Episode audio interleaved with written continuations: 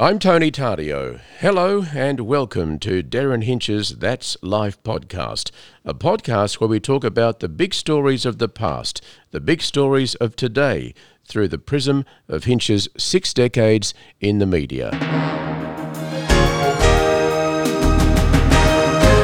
Derryn Hinch, welcome to That's Life. Hello, mate. We're going to do another one of these uh, icons and frauds uh, we did it a couple of weeks ago.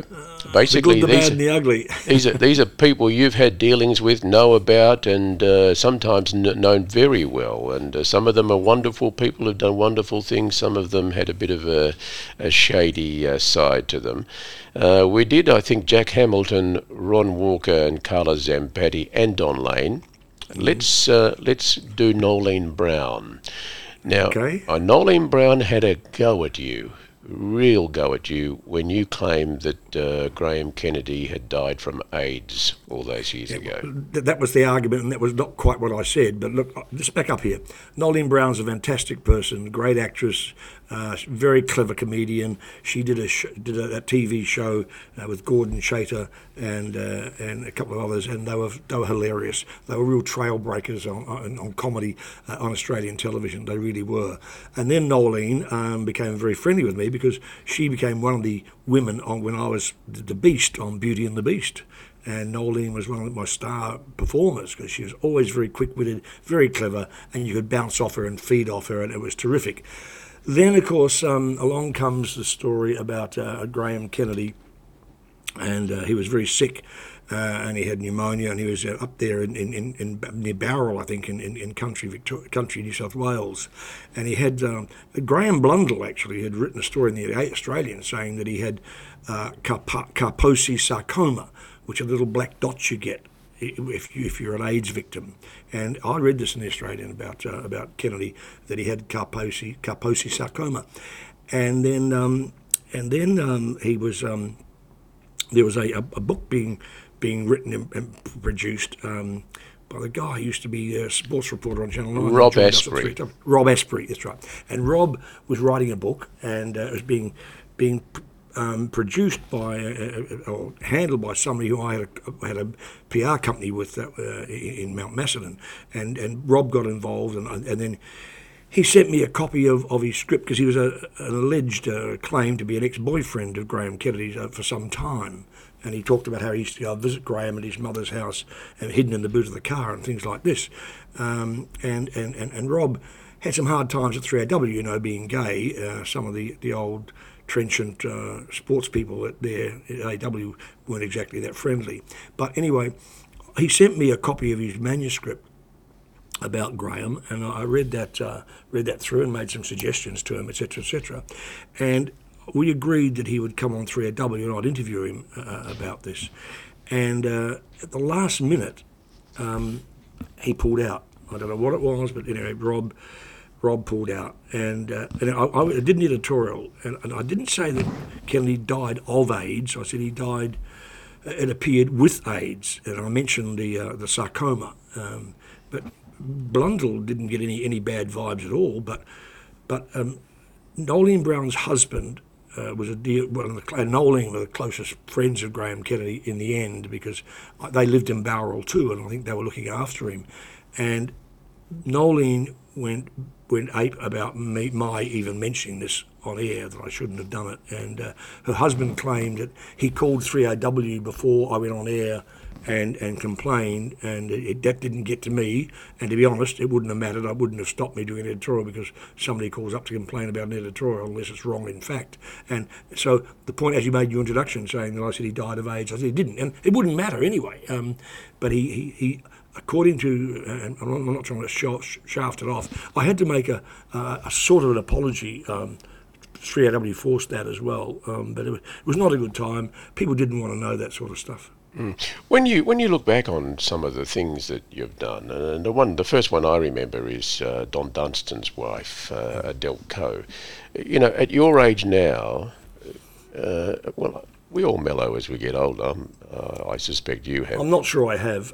Uh, well, do you regret okay, Don, the Don, I got a Don Dunstan Adele Koh story. She was Don Dunstan's beautiful uh, Malaysian wife, um, Adele Koh, and uh, there were stories at Adele Koh, there were stories around in journalistic circles. Every journo knew it, every politician knew it, in South Australia especially, and, and, and around Australia, that Adele Koh, Don Dunstan's young wife, was dying of cancer.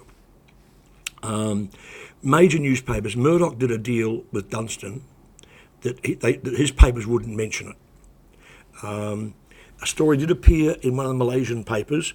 Reuters filed the story to Australia, and every paper in Australia killed it. It didn't appear.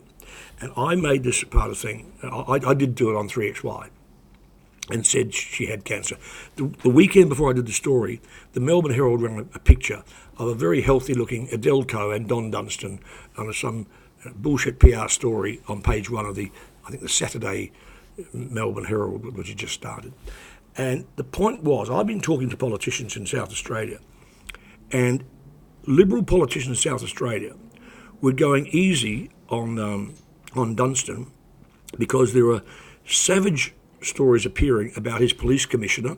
I think his name was Salisbury, who then went off uh, later on and became a, after he finished as commissioner, he went up to Queensland and got involved in, I think, that Royal Commission to clean up uh, Queensland politics. But I'd heard stories that the Liberals in South Australia were going easy on Dunstan, especially on this issue with the police commissioner, because of his wife's illness. Now, I think that is wrong. A, politicians don't make deals with, with people like Murdoch or Fairfax or Packer it's not on because there's a quid pro quo there. You, you, have to pay back something later on. Also, none of the papers that, took, took, after me and were so anti me over what I'd said about Adele Koh, none of them felt badly at all about writing stories about presidents' wives having cancer, Betty Ford going into hospital with breast cancer, um, Teddy Kennedy's wife going into rehab because she was an alcoholic. We ran those stories quite quite happily, quite happily. But because it was it was close to home, uh, we didn't do it. And I thought, what a double standard. I mean, if you say that the, the wives of politicians are, are, are, off limits, then they're all off limits, whether it be Don Dunstan's wife or, or President Ford's yeah, wife. Well, you, that's you can't the have thing. a double standard. Yeah, well, that's the thing. I mean, uh, a lot of people have um, been, uh, well, well uh, Catherine Andrews is on Twitter. She's blocked a lot of people on Twitter. And uh, I actually was attacked because I just took a photograph of the fact that she blocked me for some reason.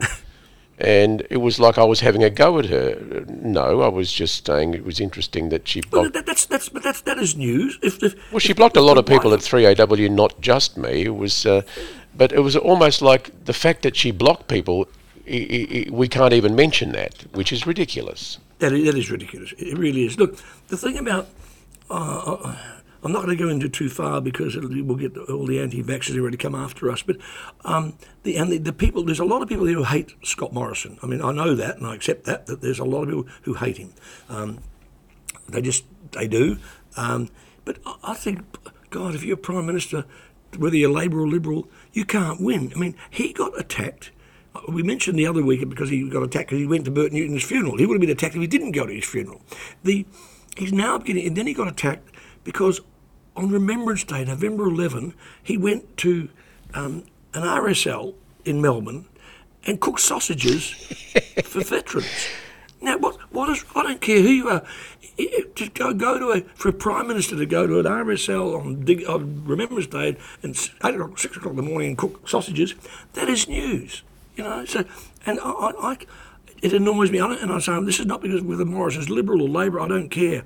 Um, you know, the, and, and they say he's the, the ultimate stunt man. Well, gee, I know a lot of lot of po- politicians who've done stunts. I've seen Bob Hawke drinking a beer. You've seen people doing this or Yeah, doing that, yeah. or you know, They've all I done mean, it. They've all done it. Tony Abbott eating a raw onion. I mean, it's it's it's part of the thing. It's it's and uh, people say to me, if I pick up on something, as we were talking the other day about some silly thing that's in an advertisement, and I say the, the grammar's wrong. I always get tweets saying, "Oh, is that the biggest issue of the day? That's all you can think of, is it?" You know. Yeah. And I, I write back and say, "I feel sorry for you. I can actually multitask." Yeah, the day before he, he was we went to the RSL. He actually went to a restaurant in Malvern called Sugo, which in Italian means sauce. And he, I see he, he, he helped make uh, a gnocchi as well. So he's he's flicked the switch to vaudeville, which is what Keating used to say. Yeah, Um, yeah. Uh, but they all do it. I mean, and, Yeah, well, and- Keating did it. You know, he, I mean, he was he was very good at it. You know, I'll admit, and something I saw this uh, on Insiders the other day.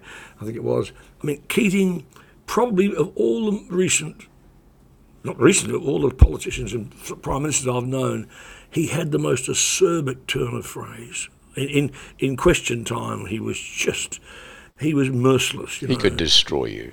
Yeah, and, and he destroyed John Hewson, you know, when he said, I'm going to do you and I'm going to do you slowly. Do you slowly? Yeah, yeah, yeah. Like a like a like a dog creeping back to its vomit, you know, looking for a spine to crawl up. You know, Uh, it's just, uh, uh, I mean, I love that stuff. Uh, a lot of people didn't like it. They thought he was arrogant. They thought he was all sorts, and, and, and it was nasty politics.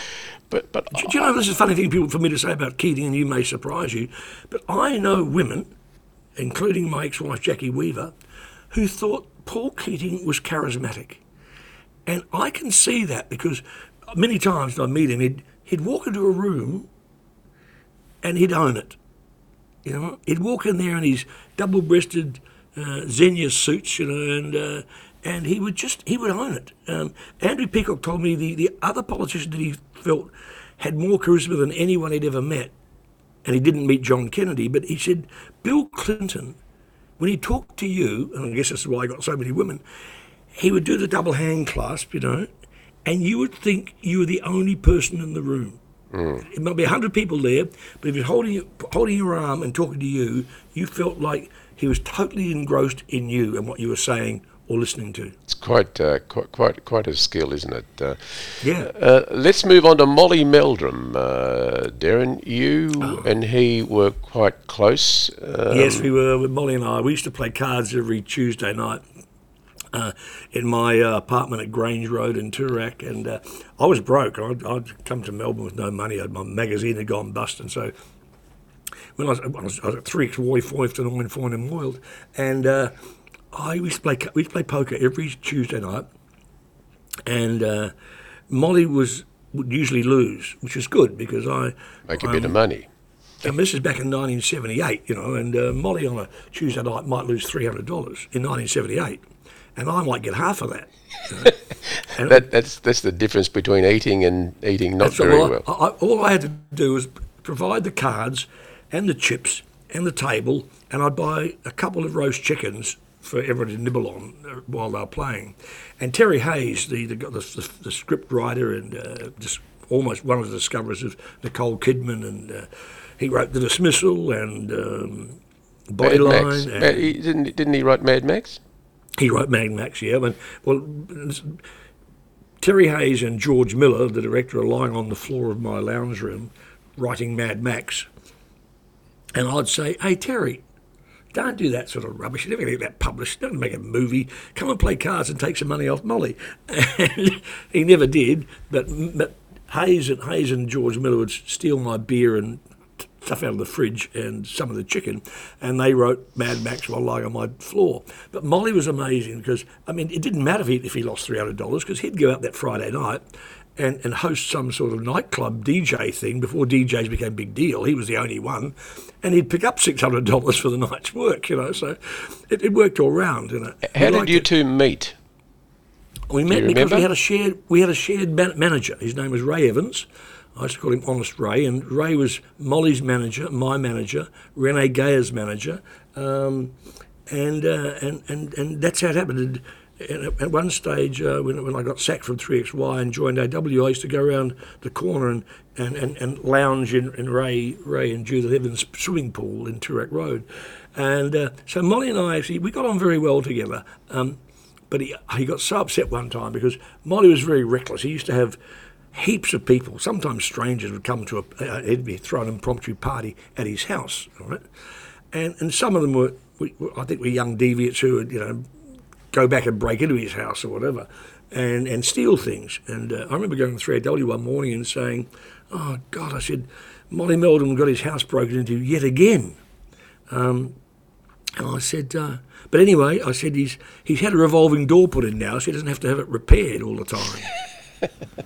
he called me up when I got off air in high dudgeon. His insurance company took it for real, and they were on the phone to Molly, and uh, Uh, it was it was terrible. But anyway, look, he was he was he was he was an amazing guy. I mean, he couldn't complete a sentence, that's for sure. He, he I loved his bumbling interview with Prince Charles when he stumbled all over it. And Well, uh, he was so nervous, and he it was recorded, and he started it and couldn't do it, started it, couldn't do it, and Prince Charles was sitting there in that constipated way that you've identified, thinking, "What the hell is going on here?" Uh, he was like a little kid when he met a big superstar, wasn't he? With with all Yeah. sorts of people. Yeah, and he was, but, but he got he became a very dear friend of Elton John's. They had a huge falling out, which they've since made up after his accident, because he um, Molly went on air or went radio or somewhere, and quoted Elton John, calling Madonna the c word, um, when it was a private conversation, and uh, that all hell broke loose. You know, uh, how the hell he survived? He, I, I know the story quite well because apart from everything else, Molly and I share the same uh, same accountant, and the accountant was around at Molly's house about a day or two before he fell, and Molly said, "Hey, come and look at my new spa," and Tony Tony Powell walked around the side of the house and saw this rickety ladder going up onto the roof, and he thought, "What?"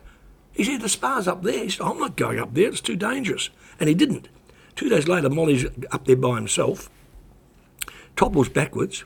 His, his editor, his assistant, is on the phone downstairs and sees him go past the window. So she immediately is calling for help. Luckily, he either had an electrician or a tradesman of some sort at the house at the time who managed to run to his assistance and, and, and, and, and, help help him, help save him. Um, and then they got the ambulance there very quickly and, and he was taken to hospital. But I never thought, believe it or not, I never thought Molly would probably not walk again and certainly not speak again. And yet, he's come back amazingly. Um, he, he, he ran away from, nobody knows this, he ran away from the Epworth once while he was in hospital. He decided he's, he'd had enough, he's going home. And luckily, I think somebody found him um, uh, at, a, at, a- cafe or, or, or 7 Eleven and guided him back to hospital. But uh, What, do you think he's he's a fa- What do you think his skill was, uh, Derryn? You- Well, you well, his skills, he, he, knew, he knew music inside out. I mean, he produced um, Russell Morris's The Real Thing. It took hours and hours and hours, but in the end, they produced one of the greatest records that, that Australia's ever had. He, I know he was, he was, when I was at 3XY, he was producing a record for a couple of sisters whose names I've forgotten, and they spent something like 60 hours in the studio trying to get this album out. You know, um, but look, he, he, he was look, he was harmless. He um, he relate, he related to kids. I mean, Countdown was must viewing for about two generations. You know, um, it, it was it was must viewing every Sunday night. Well, before him, I mean, there, were, there weren't that many shows on TV for teenagers or No, they weren't. or- Well, I tell you, music coming, and, and that's what made it so special because it was, it was aimed at them, for them. I mean, ABBA made their start in Australia, and I see now they just have another number one record all over the world. And I saw a, a critic say the other day that in the end, maybe another 20 years, ABBA will outsell the Beatles. They will be the biggest group in history because they've come back 30, 40 years later, and you're talking to the president of the ABBA fan club here from back in the 1970s um, in Australia, uh, and they've come back with an extraordinary um, bunch of bits of music. But Molly, Molly and Countdown reached out to kids. I mean, when I was growing up in New Zealand, all the all the TV radio stations we didn't have TV were so stodgy. The morning shows were aimed at women. It's called Women's Hour. Um, on the weekends, in New Zealand, one radio station, and they're all government owned in those days. One radio station would play top ten once a week. They never played pop music during the week. They played the top ten once a week on a Sunday night, and that was it. Um, you never heard music, uh, young music. You know, you heard you had the um, the, the hospital request session every Sunday morning, and they played things like "You Will Never Grow Old" for people of seventy and eighty and ninety. But uh, that was it. Well, it, it was in a way sad seeing Molly at uh, Bert Newton's funeral because he's the sort of guy that you never expected to grow old. That, uh, No, he was he was a bit of a Peter Pan, wasn't he? Yeah. he, he would stay young forever. Uh, Neville Wran, uh, Derryn, Premier of New South Wales. Uh, Yes. He had that famous croaky voice. I remember him saying to a journo, "Are you from the ABC?" Remember that voice that he. Well, he, he, had only, problems he, with his throat. There's a lot of things about it. He only got the croaky voice late in life, and um, he um, that sounds weird. He, he he he ignored some advice I gave him. Um, both of us, Neville Wran and I, around the same time, had polyps on our vocal cords. I was at 3AW and had to take a couple of weeks off because I, and uh, I was advised I could have the operation, um, but it may not work. And this is what happens with polyps. Your vocal cords, just imagine like two two doors, sliding doors. They slam shut and nothing, no air gets between the two slam doors. Okay.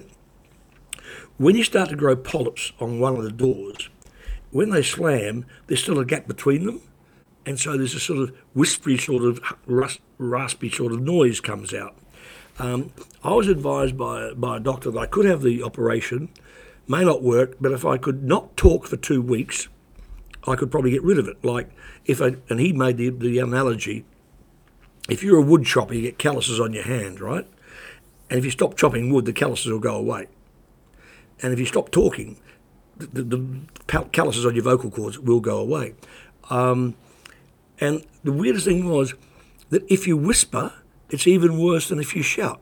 Isn't that weird? It still has the same powerful effect on your vocal cords. So I didn't talk for two weeks. I had a Dick Tracy watch that some company company gave me, and I could had a little bit of paper in it, and I would type words, and the paper would chug out, and I'd tear the paper off and give it to somebody, right? So that was how I lived for two weeks. I only spoke one word in two weeks, and that was a four-letter word when I when the handle fell off a frying pan when I was trying to cook some eggs. I was lucky. My girlfriend at the time, when I woke up in the morning, she, her first words were not "Good morning." They were "Don't speak." You know? And as a person who spoke, I mean, was, uh, for a living, it was pretty hard. I reached out. I could talk on the phone because I told my friends, "I'll hit, I'll knock the phone with a pencil once for yes and two for no." And that's how I communicated on the phone to people, just going tap, tap, tap, tap, tap, tap. Um, and it was at the time, it came at a time, the first time I, we were talking last, we were talking about Bert Newton, it came, my silence came at the first time I ever beat Bert in the ratings. And I couldn't, I couldn't say anything. I remember the Herald Sun ran a, a, a picture of me sitting glumly looking at a, uh, piece of paper and said "Silence is golden." um, you, but you, ran, you, I, but, but what were the problems with your voice though? Like I, I, had polyps, the same, same as Neville. I, I but how does that display itself in the sound of your voice?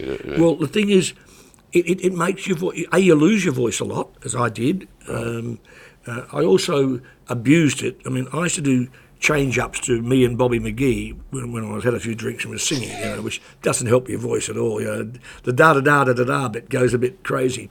But anyway, I I got rid of mine by just not talking, and uh, I heard that that um, Neville Wran had problems, had polyps, and I wrote to Neville and I said to him, I said, look, don't underestimate this. It is terrible.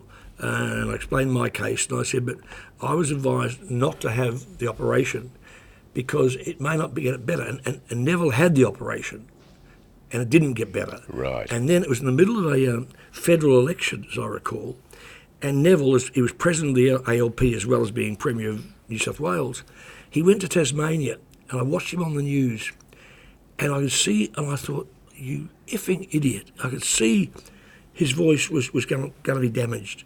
And that, so then his eventual raspiness was caused by by by you know silly treat, silly non-treatment. He did, he just ignored the advice, and uh, in the end, of course, he, he could barely speak. Um, he look Neville was he, he was an amazingly popular um, premier.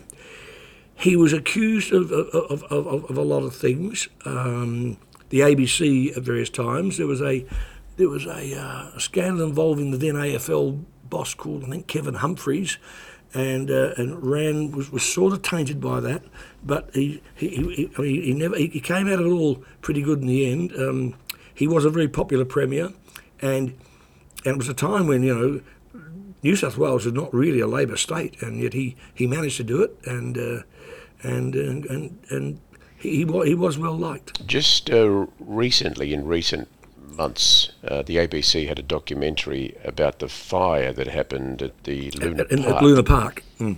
and the suggestion was that uh, uh, Neville Wran was involved with uh, who's the guy, King of the Underworld in Sydney. Um, Yeah, yeah, yeah. Um, I was trying to talk about his name yesterday. yeah, It'll come to me. Don't worry. Keep talking. yeah, and uh, and uh, and that the fire was deliberately lit by some bikies. This is part of the Yes. documentary that the and Neville Wran uh, and the police chief at the time who was investigating it co- covered it up. Um, uh, so there were all of these allegations of corruption involving. Well, okay, let me be very, very decent here and uh, and say that I'm not decent, but be cautious and say that I watched that documentary. I'd heard rumours about it when years ago, um, and uh, I. Um, I wasn't surprised when they made some link between the police commissioner and the premier. I mean, we'd had a, a very crooked premier called Robert As- Robin Robin Askin. He, when he was became Sir Robin, he changed his name to Sir Robert Askin. Um, but uh, it, there was a previous previous one. We'd had previous. Um, um, corrupt police commissioners. We had a, a New South Wales probably the most corrupt police force for a while in, in all of Australia. So uh, you know. Now, I'm going to go nuts now in the rest of this, this, this chat, trying to think of the name of uh, of Mr. Sin. His nickname was. Yeah, He was the Mr. of- Sin. That's uh, that's crime correct. in, uh, I, I, in, uh, I, we have talked about him. Abe Saffron, Abe. Saffron. That's right. That's right. Now, can I ask you a question? If this sort of thing comes up to you and you don't get the answer, do you wake up at three o'clock in the morning and shout the name? You know what happens to me nowadays? I can picture someone's face Hmm. clearly, and I it's someone I should know, but I just can't pick the name. I for some and, and it's sometimes people that I know really well. Well, our old joke used to be as kids was, uh, I know the face, I just can't quite pick the nose. You ever Very gone to the fridge? we. You ever gone to the fridge, Derryn? Walked all the way to the fridge, opened the door, and then you don't know why you've gone to the fridge. Actually, I haven't, but I, I, I know people who do, and we call them, well, they're called senior moments, right? Yeah. Uh, We call them Bob Rogers moments uh, because Bob started doing that on air. He'd, uh, he, he's interviewed all the famous showbiz people ever, and he'd suddenly forget a name. Like I just forgot Abe Saffron's name, which, and I, I've met Saffron many times. Uh, I've, uh, you know, um, ironically, um, Abe Saffron was involved with um, Geoff Edelsten. Geoffrey Edelsten. They owned they together. Abe through through his son owned a thing in Sydney called Edels Records, as an Edelsten. Edels Records was was one of the hidden owners of Edels Records was the king of the underworld in Sydney, Abe Saffron. And so going back, so when when it was accused that um, when Geoffrey Edelsten was accused of hiring a hitman to to, uh, to kill somebody, um, didn't surprise me at all that he had those connections. Mm. Tell me about A- Abe Saffron. Now, he, you said he was the king of sin. Uh, he, you know, he operated around. Well, he, uh, he, he, oper- he operated um, um, bro- illegal brothels, uh, heaps of those. I'm not sure how deep he was in the drug trade because drugs weren't weren't that public and that organised back then. But he, he he was the king. Of, he owned King's Cross. You know, he owned the, the, the nightclubs. He owned the the, the, the Les Girls, which was the the, the gay um, dress up uh, uh, nightclub. He virtually he ran St Kilda. He he boasted how many cops he owned, and it turned out as it, as it, as it happened that he did own cops. you know. well, I guess if people were using illegal brothels and they were well known, he knew who they Yeah. were. Yeah, uh, yeah, that's right. So he, could blackmail politicians who are using illegal brothels. He, he, he was a very wealthy man. Um, I'll, I'll tell you, I'll, I'll clean it up. I'll tell you a funny story about Abe Saffron that I remember from way back in the old days, and think how prudish we all were. He was, he was one. He used to throw these parties with the hookers he, he, he had hired in, in the brothels. He, I think he, had, I think we had some palatial rented or owned North Shore mansion and uh, he'd invite famous people and infamous people and, and hookers for parties. And apparently, one of his um, one of his uh, party tricks, like we heard the story that Frank Sinatra once ate bacon and eggs off a lady's naked chest, but uh, Abe Saffron supposedly he was charged with indecent behaviour for um, eating raw oysters um, from a, a lady's private parts. right? What they charged him because of that. They charged him with indecent behaviour. The a very clever um, Sydney Morning Herald journalist reporting on the court case said, Mr. Saffron appeared in court today wearing an oyster grey suit. that was 40 years ago. I've never forgotten the line. I was sitting reading it in the paper. Thought, oh, you clever bastard. And he, the sub editor didn't pick up on it and he got away with it. Yeah, Mr. Saffron appeared in court today wearing an oyster grey suit. As you're talking, I'm, I'm thinking of, of uh, Rene Rivkin, who used to hang around um, Yep. King's Cross. Uh, he, he's the guy that had the, the worry beads. Uh, And uh, it was. it komboloi. uh, what's that? Combaloy. Worry beads. Is that what they are? komboloi. Yeah, I, used to, I, used to, I used to flick a pair of them, uh, uh, set them around all the time, yeah.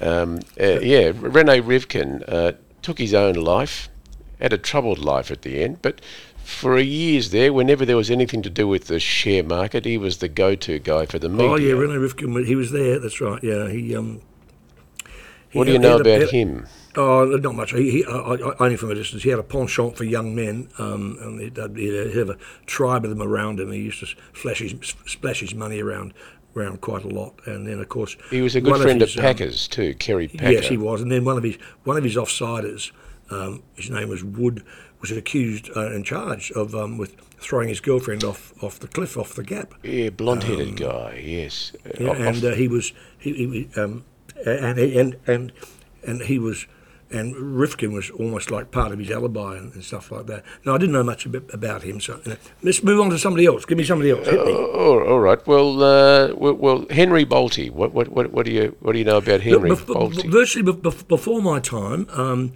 he was he was known, of course, as, as the hanging premier uh, because of the, uh, the the death of Ronald Ryan, um, the hanging of Ronald Ryan. Um, but Bolte was from that era where, I mean, cabinets didn't matter. know. The premier was the premier, and he ran the place, and, and, and that was it. And he uh, he, he he ran Victoria, and uh, there was a, a, of course a um, a good scandal about Henry Bolte in the old in, in the late latter years after he re- retired as premier, living in the country, and he was involved in a car accident. And the the, the inference, the allegation was that he was pissed at the time when he had this accident, and his blood sample went missing from the hospital and was never found again. Mm. Yeah, Country Hospital. True story. The uh, he was he was he was he had a car crash. He was taken to hospital. He was blood tested, and the the, the blood sample, the urine sample disappeared and was never ever found again. And he was never ever charged. I tell you another premier story. Um, John Cain, uh, the man whom not original man whom Barry Humphrey says looks like he spent too long lying face down on a chenille bedspread. He did, he did Which, if you're old enough to know, a chenille bedspread is covered in lines and lumps and things. Anyway, I was at a, um, a a function at Parliament House when he was Premier, and Jacki Weaver was invited because she was on the Australia Council, the Australia Day Council that awarded Australian of the Year. And I went to this function as her handbag, which I was quite happy to do.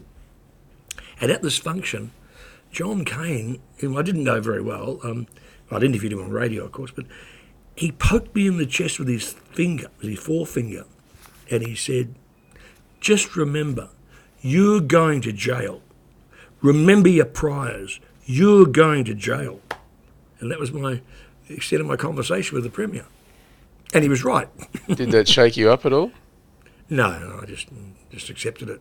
I, I- I see actually that the, the former Premier, Mr. Gobbo, died recently. A Victorian governor, yeah, James uh, Former James governor, not say Premier? Probably governor, yeah. yeah. Um, yeah, I, I knew him quite well because he's the one who sent me to jail on one occasion. You know? James Gobbo, so he, he- he was the judge, was he? Yeah, he was a judge. Yeah, who sent me to jail. Oh, right. And and I heard from from the Australian club after I was jailed, he was at the club having lunch, and his mates were patting him on the back, saying, "Good show, old chap. Good show. You showed him. You got him." You know. Oh, right. He was basking in the fact that he'd sent Hinch to jail. Well, I did an interview about him on Italian radio the other day because he he's of Italian background. He comes from uh, uh, the Veneto region.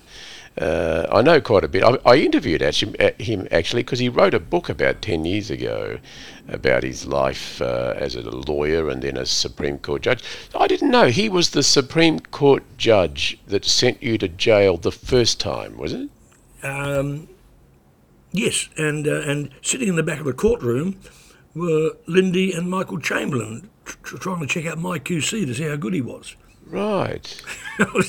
celebrity trial. But and of course, his niece is the one who's causing so much trouble still uh, in the um, in, in the courts and, and with the legal system. That's right. Nic-. Nicola Gobbo was, Nicola uh, was, and, and, was lawyer X. of course the, the, his side of the family disowned her a long time ago, understandably. But uh, that's the family connection. Well, Gobbo was the Victorian governor uh, appointed, I think, by John uh, by Jeff Kennett Mm-hmm. when he became uh, premier. I went to a Neil Diamond concert uh, about maybe 15, 20 years ago, and I was sitting on the side.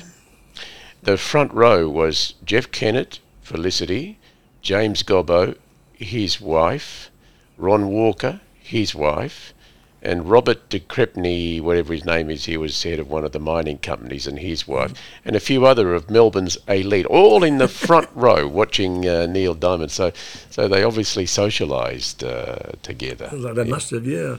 yeah. Well, I mean, Jeff Kennett was premier when he threw that amazing exclusive cocktail party for the Rolling Stones, right? And uh, I was invited, and uh, Jacki was the ultimate Rolling Stones fan. Okay, so we go to the Rolling Stones uh, cocktail party. It was a lovely party, a very fairly exclusive, but there we were. And I engineered to have a photo taken with me and Jacki and Mick Jagger. There's Jagger, next to him is Jacki, and then there's me. And for a birthday present that shows your true love, I had the photo blown up to about four feet by four feet and had me cut out of it. So it was just Mick Jagger and Jacki Weaver. So You didn't leave a little finger there of yourself. actually, there is there is a touch. You know, there's somebody else there. There's a, uh, there's a this is, I can't remember what it is now. There's a little hint that there was somebody else standing next to to, to them. But I I wasn't a Rolling Stones fan. I was a Beatles fan, and, and I was told by Jackie that bad girls love the Rolling Stones, good girls love the Beatles. And was she was, did- was she happy when she met him? Did, did, he meet Oh, her she, she, lo- oh, she, expectations? she, she, yeah, she, she loved it. She loved it. But she took me, and we went to um, that um, Voodoo Lounge tour, I think it was called, at the MCG. I've never seen, I haven't seen footballers as fit as Mick Jagger was. He must have run across that huge stage from one sideline to the other at the MCG 50 times. And he was singing while he's doing it. It was the most incre- It was a fantastic concert. I, I loved it, you know. And, Well- and once, funny enough, I'll tell you a, trivial thing about Rolling Stones. They've now stopped singing Brown Sugar because of its connotations about you know, exploiting slavery and, and black women. I once, as a journo in New York, they're about to start a new a uh, American tour, and their first night was at Madison Square Garden. So I walked down. They're going to appear outside for a bit of a gimmick, a PR thing. I walked down. I'm standing alongside this flatbed truck with a lot of other people, and there's Mick Jagger and the Rolling Stones on the back of a truck outside Madison Square Garden singing "Brown Sugar." Mm. It was amazing. Iconic. I used that mm. word again. There you go. Iconic. Here you go.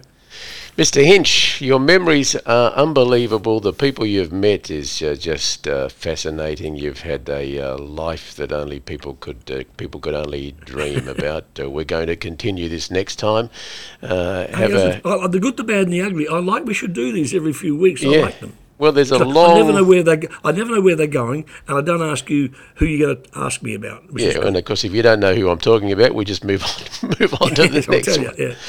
Uh, there- you've been in Sydney, by the way. Um, Yeah. Uh, so you, you're coming back. How, how have I'm, you com- I'm found? coming back. Yes. how have I'm you found as Sydney? It's um, As soon as I hang up here, I'm, I'm, I'm, coming, I'm getting on a plane. I um, um, I- I'm encouraged by the fact that a lot of people are wearing masks up here. I'm encouraged by the fact that every time I've gone to a, a restaurant or a bar, they've asked me to um, clock in and check in and prove that I'm, I'm clean and produce my vaccination certificate. It happens every restaurant, every bar, every place, and I'm thrilled by that. And there've But been I, no I just problems. Spent, it is good. I just I just spent nearly a, a, a week in Port Stephens.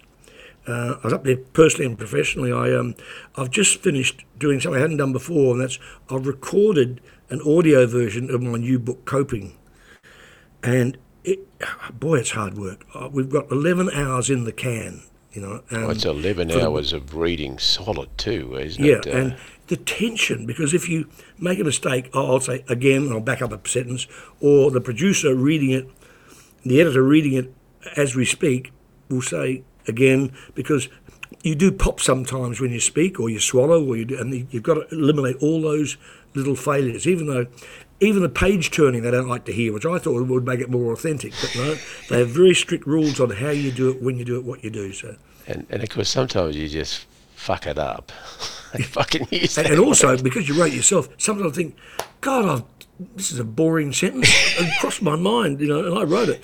And I think, God, you've mentioned COVID 19 too many times, and this is wrong. And, and I found a couple of typos which really pissed me off, you know. So when does the audio version come out? Oh, it won't be, it'll take, I think the editor will have to take about four or five weeks, so it probably won't come out in, before, before I, I love listening think. to audio book. You, you, you can lose yourself. I never do. I mean, I don't even listen to our own podcast. So I'm sick of my own hearing my own voice. So I- I've never heard a, I've never heard an audio book. Not, and I always used to. I did, said a terrible thing once years ago. I somebody Helen Garner, the author, and wrote a piece about me for the National Times, and she, arrogantly, she, well, she, I was, she wasn't. She said to me, "So what are you reading at the moment? What books are you reading?" And this is the author of Monkey Grip, and I said to her, "If I've got time to read a book, I've got time to write one." I only. Uh, on, on, that arrogant note, I'll let you go. All right, Derryn. All the best. We'll see you next Talk to you, week. mate. Ciao.